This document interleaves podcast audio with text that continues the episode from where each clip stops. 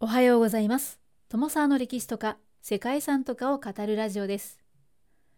このチャンネルでは社会科の勉強が全くできなかった私が歴史や世界遺産について興味のあるとこだけゆるく自由に語っています。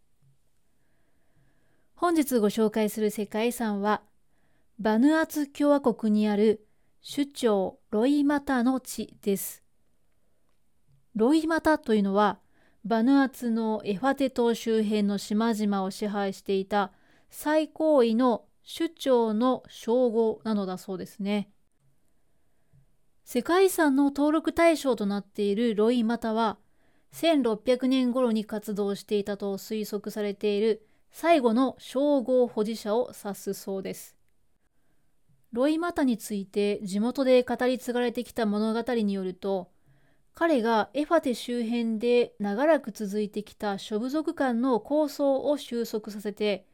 エファテ周辺の島々に平和をもたらしたそうです。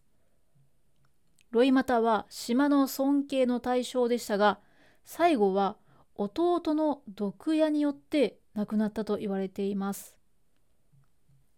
ロイマタは地元で語り継がれていた伝説の英雄ではありますが実は長い間実在したのか想像上の人物なのかというのが議論の的となっていたそうですね。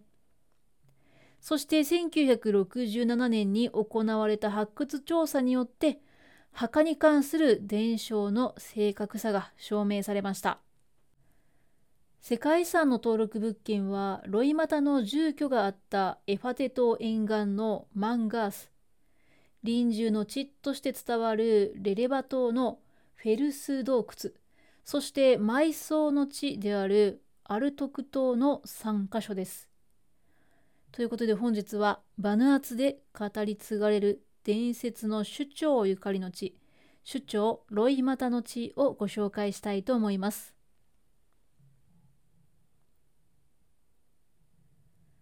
この番組はキャラクター辞典ワンタンは妖怪について知りたい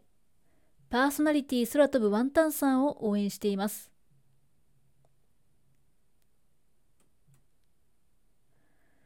ロイマタ首長の地はバヌアツにある世界遺産です。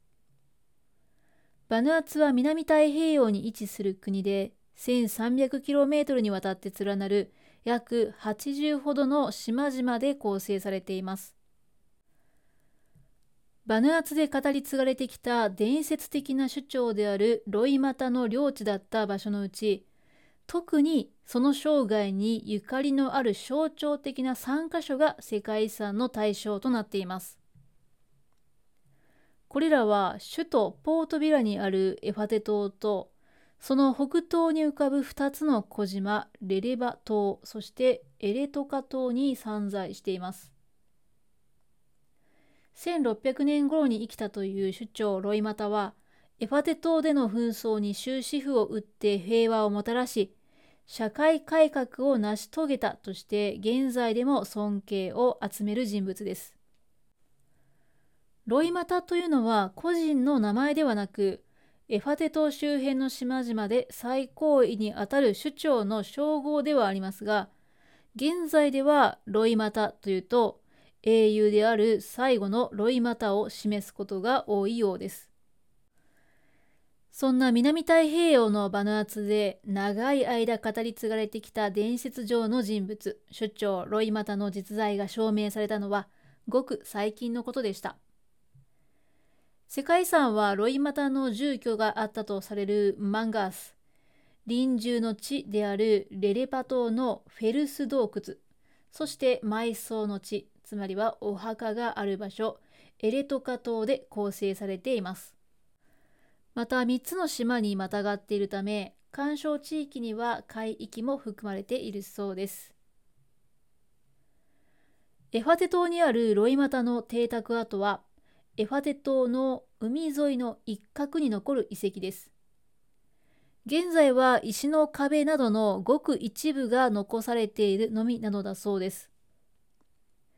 ロイマタが亡くなって間もなかったと考えられる17世紀の初頭頃には放棄されてしまったと言われています。現在のエファテ島は人口も比較的多く、バヌアツでは3番目に大きな島だそうです。木々で囲まれた広場があり、ツアーで訪れるとロイマタ時代の紛争をした住民たちが踊りなどを披露してくれるそうですね。エファデ島へはボートでのアクセスになります。島にはバンヤンツリーの大木であったり、ウミガメが保護されているタートルベイなどの観光スポットがあったり、ブルーラグーンという自然にできた湖でシュノーケリングを楽しむこともできるそうです。リリパ島のフェルズ洞窟は英雄ロイマタが生き絶えたとされる場所です。洞窟は高さ35メートル、幅52メートル、そして奥行き47メートルの洞穴です。洞窟内の壁には彩色された岩絵であったり、岩黒画が残されていて、絵の具の放射性炭素年代測定の結果、ロイマタの時代の絵であることが明らかになったそうです。壁にはクジラやタロイモ、鳥、人物などたくさんの絵が描かれています。そして大きく描かれた人物像の中には、ロイマタを描いたものではないかと思われるものが含まれているま。そんな風に指摘されております。またロイマタが横たわっていたという石のベッドの近くの壁には約10メートルにわたって正確なカレンダーとともに月や太陽雨なども描かれていますこれは古くから自然と共存してきたバヌアツの人々の暮らしを伝える貴重な遺構となっていますそしてロイマタの墓があるのがエレトカ島です。エレトカ島はエファテ島北東部のハバナハーバーから見渡せる小さな島で、レトカ島とかアルトク島などとも呼ばれています。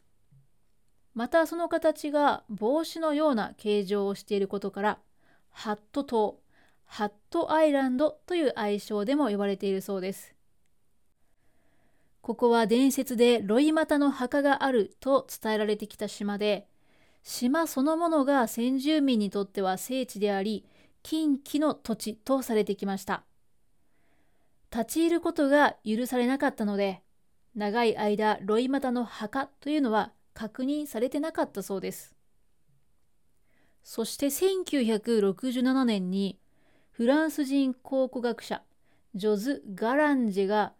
地元民の許可を取って発掘調査を行った結果、その伝承を裏付ける墓が発見されたそうです。墓からは殉死者とおぼしき多数の人骨も見つかったそうです。また島には人が立ち入ることがなかったので希少な植物種なども残されています。ロイマタの存在はバヌアツの人々にとっては精神的な支えとなっていて、現在もこの国では紛争解決や社会改革の際にロイマタが生前に示した解決方法などの規範が生かされると言います。バヌアツのロイマタ文化や伝統を伝える希少な証拠でもあるということで、この地は世界遺産に登録されました。エファテ島のロイマタの住居跡とロイマタが命を落としたというレレパ島のフェルズ洞窟へは個人で勝手に立ち入ることはできませんが許可を取っている観光ツアーでは回ることが可能なのだそうです。エレトカ島は今も立ち入ることはできません。ということで本日は現在もバヌアツの人々にとって非常に重要な人物であるロイマタゆかりの地、バヌアツ共和国にある首長ロイマタの地をご紹介しました。最後までお聴きいただきましてありがとうございます。では皆様本日も素敵な一日をお過ごしくださいね。友沢でした。